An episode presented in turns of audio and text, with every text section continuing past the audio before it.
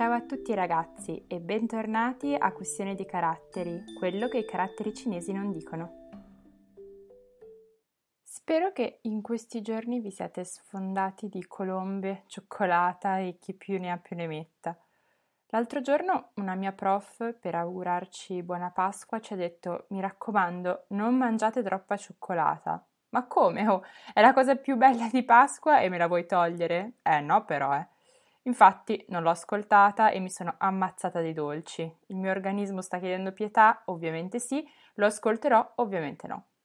Ad ogni modo, siccome di cibo ne abbiamo già abbastanza, oggi vi parlerò di una festa che si è celebrata proprio domenica 4 aprile in Cina, che ovviamente non era Pasqua, ma era la festa degli antenati, che in cinese si dice Qinminjie.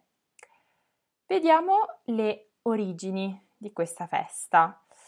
Allora, le origini della festa risalgono alla dinastia Tang, che collochiamo tra il 618 e il 907 d.C., quando l'imperatore Xuanzong Stufo delle frequenti e costosissime feste che i cinesi realizzavano per i loro cari defunti, decise di limitare gli eccessi a una sola giornata dedicata interamente agli antenati.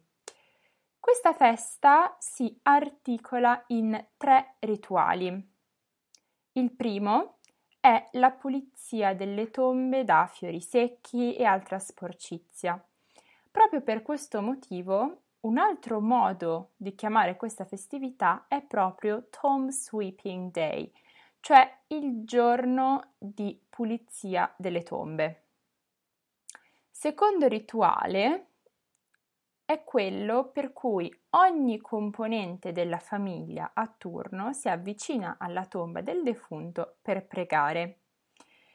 E infine l'ultimo rituale è quello secondo cui si mangia tutti assieme sulla tomba dei propri cari e poi si fanno offerte ai defunti, offerte che possono essere di cibo, fiori, vino, tè, soldi, a volte anche iPad e iPhone, perché giustamente anche i defunti devono rimanere connessi.